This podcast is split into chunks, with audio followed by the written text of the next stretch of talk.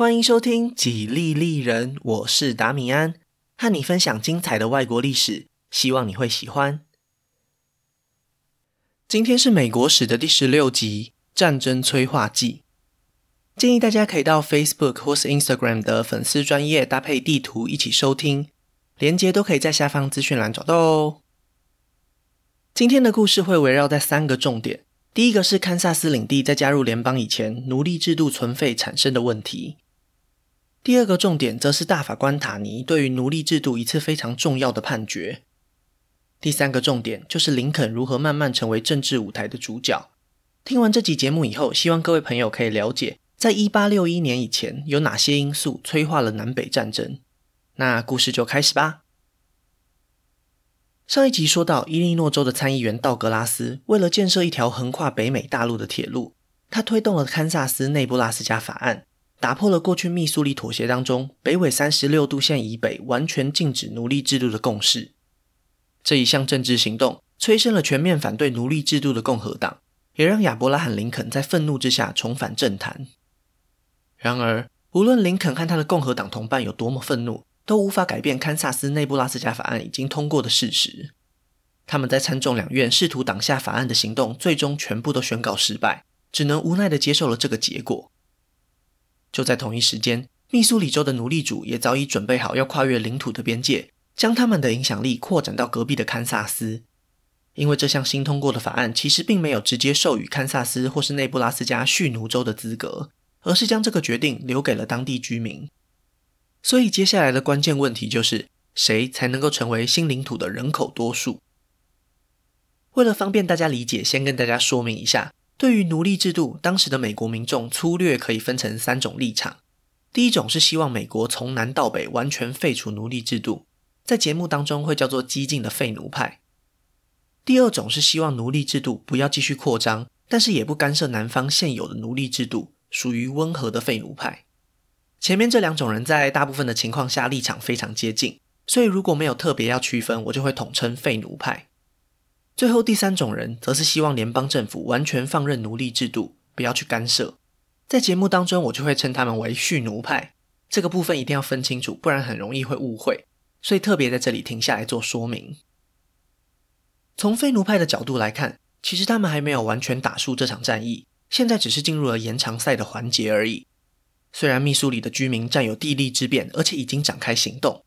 但是以统计数据上来说，北方自由州的人口是南方蓄奴州的两倍以上。只要废奴派也大规模移居到堪萨斯，那么在未来几年之内，还是有办法控制局势，推动禁止使用奴隶的州宪法，成为联邦里的自由州，也只是时间早晚的问题而已。来自南方州的蓄奴派当然也知道，时间绝对不是站在他们这一边，所以他们制定的策略很清楚，就是要靠速度来击败废奴派。第一次的选举。就很有可能会决定局势的走向。如果他们没有办法在一开始就取得压倒性的优势，那么游戏就到此结束。之前推动的堪萨斯内布拉斯加法案，回过头来反而会让蓄奴派在国会当中处于一个难以逆转的劣势。就是在这种巨大的压力之下，蓄奴派决定背水一战，发动了一次令人意外的突袭。西元一八五四年的秋天，皮尔斯总统指派了一位民主党籍的领地总督。按照规定，举办了堪萨斯第一位国会代表的选举。虽然这位代表在众议院当中并不会拥有投票的权利，但是他的象征意义远大于实际所能带来的影响。在选举开始前，密苏里这边听到许多传言，据说堪萨斯北方已经有大批的废奴派定居。由于没有办法确定人数，所以蓄奴派非常担心这场即将到来的选举。他们听到的传言并不是空穴来风，在废奴主义盛行的新英格兰地区。有许多商人出钱出力，甚至还设立了几间公司，为那些想要移居到堪萨斯的北方民众提供服务。虽然在当时真正出发的人数并没有传言中那么多，但是报纸媒体塑造了一种声势浩大的假象，简直快把蓄奴派给吓坏了。有位密苏里的参议员心想，再这样下去不是办法，干脆直接带领一批人越过边界，假装自己是当地居民，跟着一起投票。没想到。这样的策略还真的奏效了。最后，他们选出了一位蓄奴派的众议院代表。根据隔年的调查报告，这位代表所获得的三千票之中，有一半以上都是靠这群外地人灌票而来。选举舞弊的情况只能用夸张来形容。有了成功的经验以后，那位密苏里的参议员食髓知味，在几个月后的堪萨斯地方选举上如法炮制。其实，在这个时间点，蓄奴派的人数大约占了六成左右，公平的选举还是可以让他们获得优势。但是他们一点也不想要冒险，所以这一次他们反而还变本加厉，总共动员了将近五千人。队伍之中甚至有不少人是带着武器的民兵。在他们进入堪萨斯以后，一点也不低调，就好像要恐吓当地居民一样，态度十分嚣张。这些人在当时被取了个绰号，叫做“边境流氓”，实在非常贴切。当然，最后选举的结果一点也不让人意外。堪萨斯的民意代表总共要选出三十九席，其中只有两位是废奴派。这种悬殊的差距和双方人口的比例根本就对不上。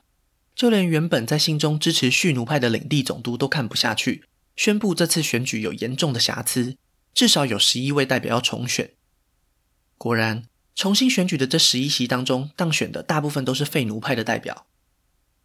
让领地总督更震惊的是，那些蓄奴派的代表竟然敢无视他。直接宣布重新选举是无效的，甚至还将立法机关搬到更接近密苏里的城市。盛怒之下，领地总督将这件事回报给皮尔斯总统，希望他能够发表一次公开的宣言，去阻止这些正在发生的恶行恶状。当他接到总统的回信时，里面只有一封人事异动的命令。看来该走的并不是边境流氓，而是他这位仗义直言的领地总督。有了民主党总统的默许以后，堪萨斯立刻就通过了一连串奴隶制度相关的法律。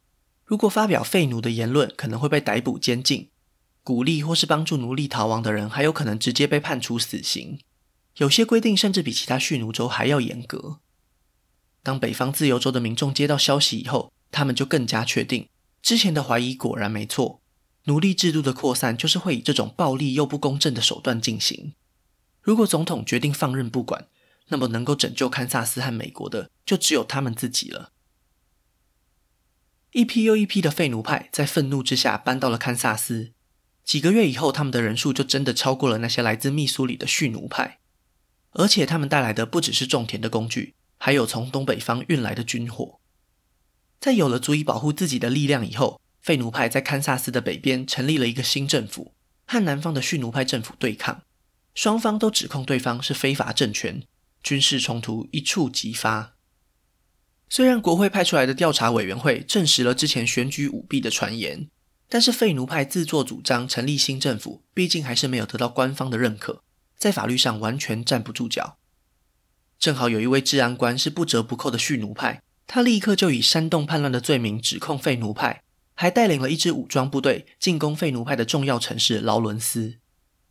虽然废奴派很想反击。但是毕竟对方还是联邦政府的官员，贸然动手只会让自己理亏，只好选择撤退。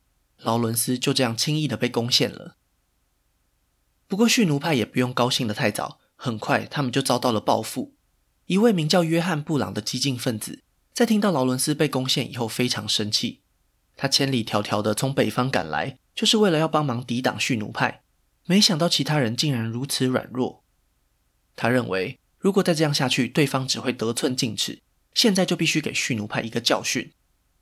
根据他的计算，过去一年之内就有五位废奴派伙伴在冲突中牺牲，所以就在几天以后，他带着一群人发动了突袭，也绑架了五位蓄奴派，并且用极其残忍的方式处决了他们。蓄奴派和废奴派在堪萨斯爆发的武装冲突，被报纸取名为“血腥堪萨斯”，震惊了所有人。现在全国民众都把注意力放在他们身上。很不巧的是，马上就要举行一八五六年的总统大选了。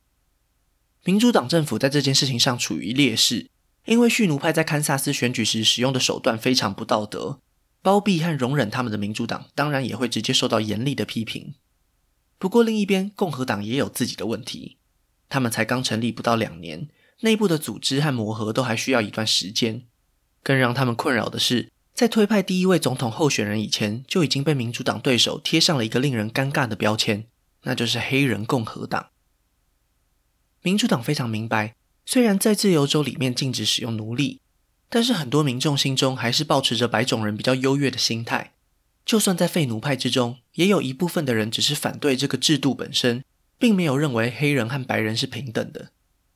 在当时的三十一个州里面，只有纽约州同意让自由的黑人投票，不过另外还加上了严格的财产限制，所以实际上黑人几乎是没有任何政治权利的。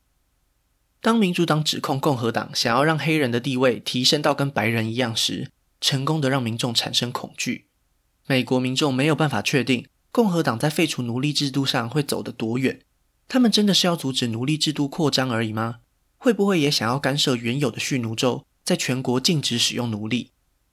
如果共和党真的这样做，那绝对会让美利坚合众国分崩离析，甚至引发内战。为了避免这种状况，很多民众决定再给民主党一次机会。民主党这边最主要的问题就是血腥堪萨斯引发的怀疑。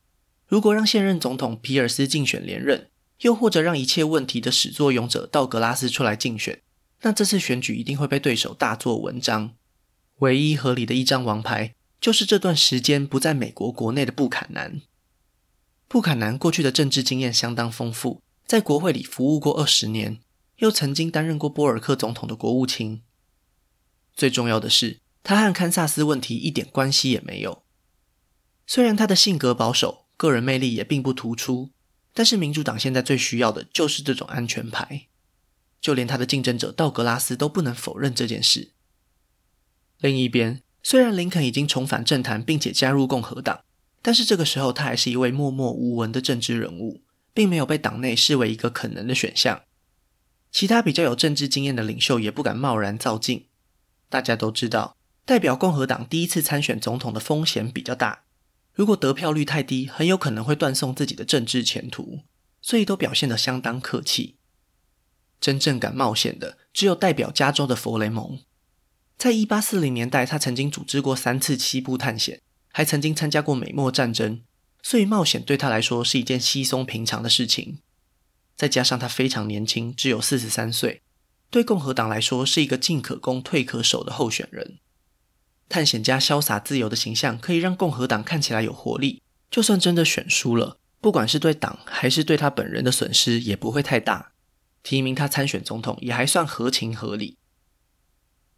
一八五六年的总统大选，除了这两位主要的候选人，还有一位前辉格党的总统菲尔莫尔代表了一个叫做美国本土党的小党参选。他的参选至关重要，虽然他最后只获得了八张选举人票，但是在关键的伊利诺和宾夕法尼亚。他分掉的选票足以让民主党成功击败共和党，从而决定了这场选举的结果。民主党竞选的策略非常成功，他们不仅囊括了所有蓄奴州的选票，在北方也有拿下几个选举人票比较多的州，最后就由布坎南成功当选了第十五届的美国总统。就在布坎南上任的两天后，美国联邦最高法院宣布了一个重大案件的判决，又再一次激化了因为奴隶制度而产生的南北对立。这一桩案件叫做史考特诉桑福德案。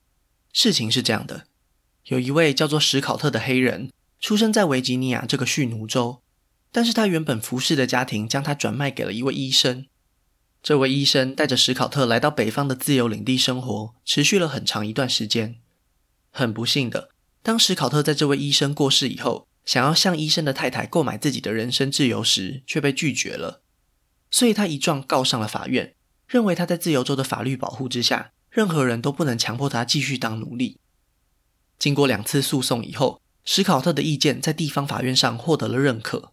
根据事实，他虽然被购买时是奴隶，但是既然已经来到禁止使用奴隶的土地上生活，就已经摆脱了奴隶的身份，所以最后决定还他自由。那位寡妇的弟弟桑福德对此感到非常不满，他认为奴隶就是一种财产，地方法院怎么可以任意剥夺人民的财产权？所以决定向密苏里的高等法院提出诉讼。由于奴隶制度已经行之有年，所以过去也曾经有过类似的案件。如果按照过往的判例，应该是会让史考特重获自由。不过到了这个时候，美国国内的政治环境已经发生了巨大的改变。位于蓄奴州最前线的密苏里高等法院认为有必要端正社会风气，驳回了地方法院的判决。这桩案件缠讼多年。最后，因为案情太过复杂，又牵涉到各州不同的法律，所以最后一路上诉到联邦最高法院。到了西元一八五七年，终于做出了判决。主导这次判决的是联邦最高法院的首席大法官塔尼，他就是本节目第十二集里杰克逊提名的那位。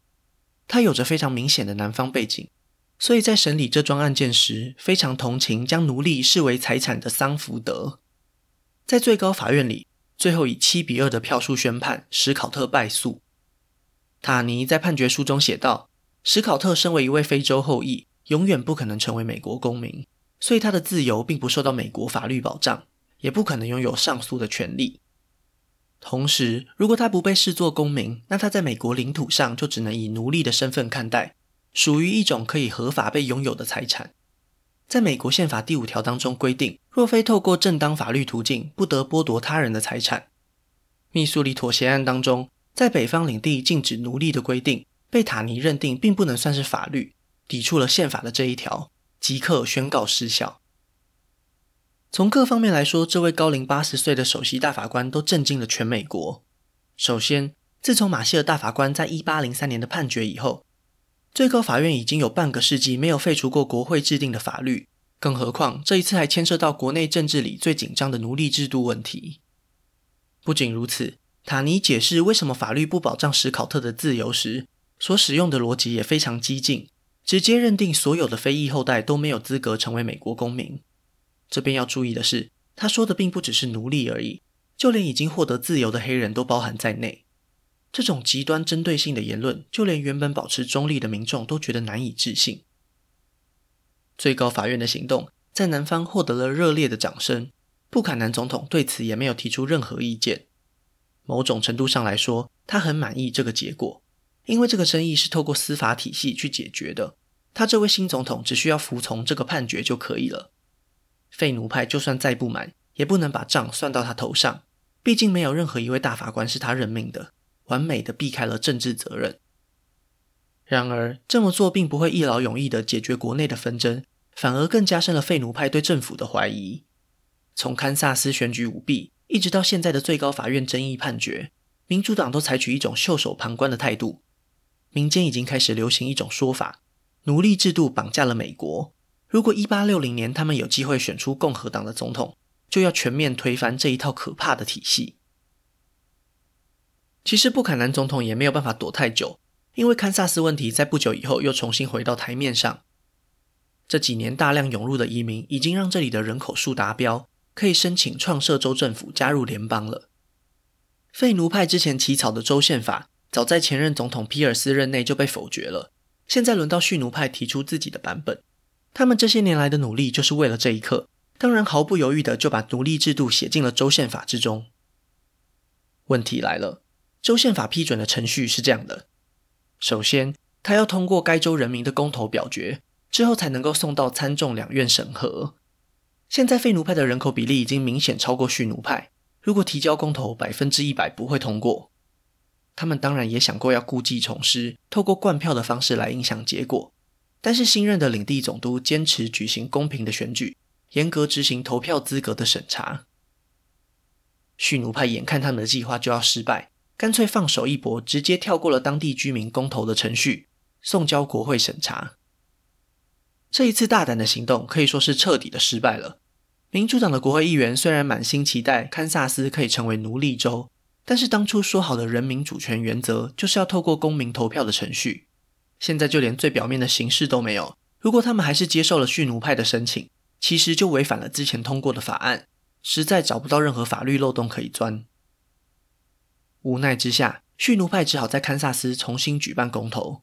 但是这一次，他们又想到了一种新方法。在表决的两个选项当中，一个是清楚写下奴隶制度的宪法，另一个是没有提到奴隶制度的宪法。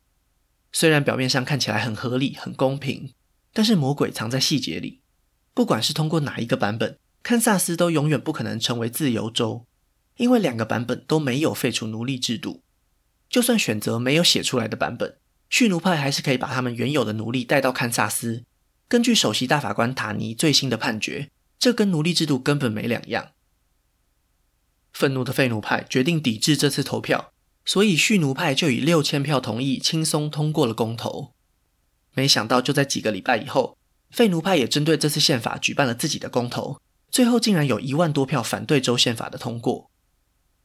布坎南在蓄奴派的压力下，无视废奴派公投的结果，启动了国会审查的程序。道格拉斯听到这个消息以后，怒气冲冲地闯进白宫，当面质问布坎南现在是什么意思。当初提倡人民主权的就是道格拉斯本人，如果现在让全美国都发现这只是一场笑话，不仅道格拉斯自己，整个北方的民主党都要完蛋。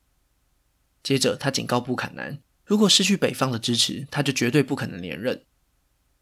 布坎南当然也明白他这么做的风险，但是如果他不同意蓄奴派的做法，他们随时都准备要脱离联邦，局势已经不可能逆转了。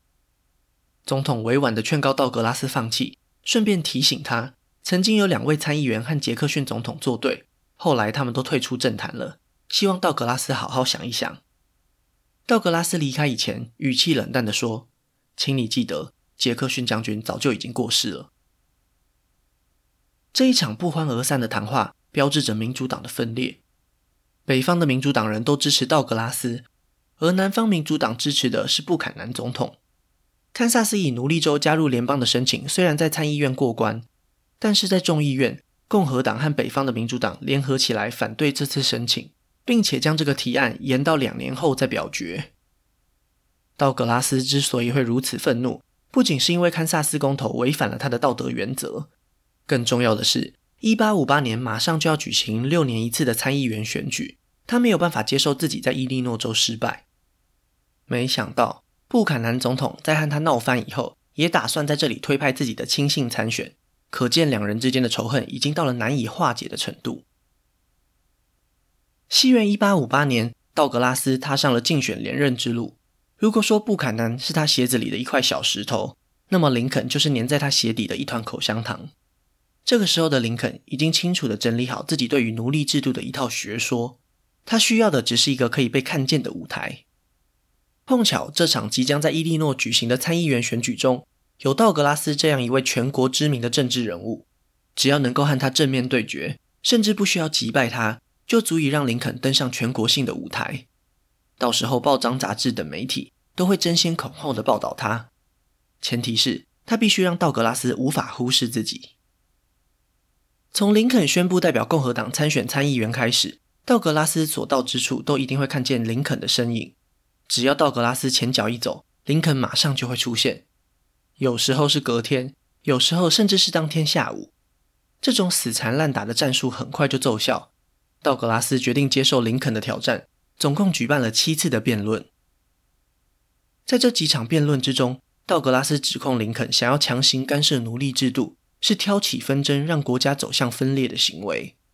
林肯立刻就否认了这个指控，因为他从头到尾都没有想过要当一个激进的废奴派。南方的奴隶制度，他会选择尊重。当轮到林肯反击时，他要求道格拉斯做出表态，说明他是否支持大法官塔尼的判决，还是他会继续坚持人民主权的立场。这个问题非常关键，道格拉斯选择了后者。他表示，只要美国公民不通过任何相关的法律，就可以有效地排除奴隶制度。这样的回答让伊利诺的民意代表非常满意，所以最后道格拉斯在民主党同伴和林肯夹击的情况下，还是取得了巨大的胜利，成功连任。然而，道格拉斯没有注意到的是，虽然他赢下了这场选举，但是林肯才是这几场辩论的赢家。道格拉斯的回答让南方的蓄奴派非常失望。而林肯获得了高度的曝光，突然摇身一变，成为了共和党最受关注的意见领袖。西元一八五九年，那位激进的废奴派约翰·布朗又再一次成为了报纸头条。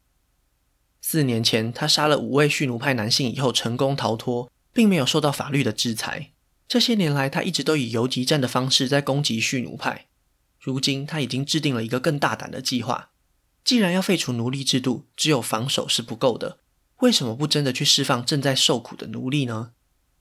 他在新英格兰找到了愿意赞助他的金主，组织了一支二十人左右的部队，进攻了联邦政府在维吉尼亚州的军火库。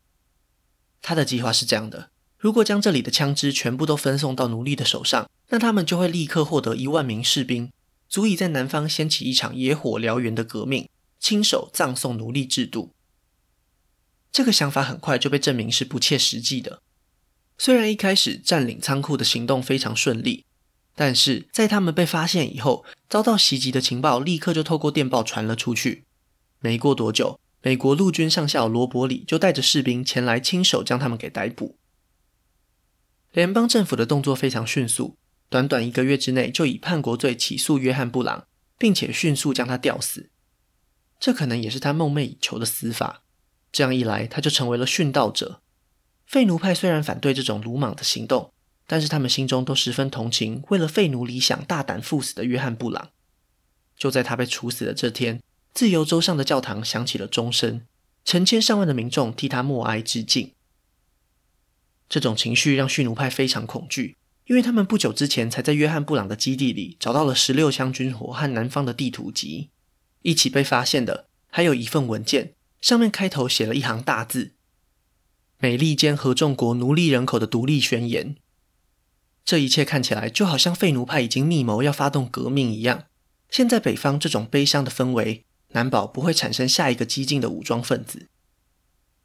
这样的恐惧将南方州团结起来，他们开始非常密切的互动，为将来随时可能爆发的冲突做准备。这场冲突的导火线非常有可能是1860年即将举行的总统大选。北方的民主党以道格拉斯为首，但是他早就已经失去南方人的信任。在民主党代表大会上，道格拉斯不愿意放弃人民主权的中心思想，再一次惹恼了蓄奴派。他们现在已经不接受这种模糊的说法。答案只有二选一：支持或是反对奴隶制度。任何介于两者之间的都被当成是敌人看待。双方吵得不可开交，根本没有办法达成共识。结果就是南方州集体退出大会，表示抗议。道格拉斯就这样被提名成为民主党的总统候选人。然而，事情当然不会就这样结束。几个礼拜以后，南方州也举办了自己的党代表大会。提名了来自肯塔基州的现任副总统，民主党的整合确定宣告失败，情况非常不乐观。共和党这边就顺利很多，林肯在经过了三轮投票以后，成功被提名为总统候选人。主要的原因是他清楚而温和的立场。虽然他曾经批评奴隶制度的不道德，但是他在政治上却非常务实的选择不去干涉南方。他在伊利诺州的选举经验让他清楚的认识到。废奴的立场绝对不能够牵涉到种族平等，所以他采用了另外一条道路，将经济发展当成主要的核心。如果白人劳工想要获得合理的报酬，就不能让奴隶制度扩散到北方，因为这种廉价劳动力会让雇主过度依赖，反而回过头来导致白人劳工失业。这样的说法比较容易被民众接受，某种程度上也是合理化了南北双方的差异。以农业为主的南方，如果想要继续维持奴隶制度，那也是他们自己的问题。如果未来要成为美国总统，这条道路才能够缓和激进的废奴主义。一八六零年的总统大选就在这种紧张的气氛下登场了。这一次投票率超过八成，是独立建国以来最高的一次。在选举前，蓄奴派就不断发出警告：如果林肯当选总统，他们一定会退出联邦。但是这种说法，北方人早就习以为常。四年前布坎南就是这样当选的，难道他们永远都要被南方人政治勒索吗？选举的结果出炉，林肯在北方大获全胜。然而他在南方州却连一票也没有，因为根据选举人团制度，要有人先宣布他愿意投票给林肯，当地的居民才可以投票给这位选举人。在蓄奴州公开表示自己支持林肯，需要难以想象的勇气。结果当然就没有人敢站出来，所以林肯在南方甚至不是一个可以投票的对象。以普选票来看，林肯只获得了四成的选票，在美国两百多年的历史上，只有昆西亚当斯比他还低。这种情况也让他的反对者有了可以拿来说嘴的理由。在国会里，共和党没有办法成功取得多数，想要推动的任何法案都会面临巨大的阻碍。他们曾经希望推翻最高法院决定的想法。在这四年之内，也几乎不可能达成了。然而，这些本该让蓄奴州放心的条件，并没有发挥任何作用。林肯当选的几个礼拜以后，南卡罗来纳就兑现了他们选前的诺言，宣布退出美利坚合众国。最南边的几个州也陆陆续续加入了这个新的队伍。林肯在一八六一年三月就职以前，已经有七个州脱离联邦，甚至还组织起一个新的国家，取名为美利坚邦联国，虽然林肯在就职演说上对南方州温情喊话，依然没有办法改变这个事实：美国已经分裂了，南北双方之间的鸿沟已经大到难以跨越。身为美利坚合众国的总统，林肯没有办法袖手旁观，就算必须动用武力，他也必须维持国家的统一。当邦联国在南卡罗来纳发射第一枚炮弹时，南北战争，一场血腥又残忍的内战，终于还是无法避免的爆发了。那今天的故事就先分享到这里，下一集我会继续分享更多属于美国的故事。如果喜欢我的节目，可以顺手按下关注或追踪，也拜托大家到 Apple Podcast 和 Spotify 帮我评分留言，这会对节目有很大的帮助。另外，如果想要透过行动支持我继续制作节目，在下方资讯栏也可以找到小额赞助的连结哦。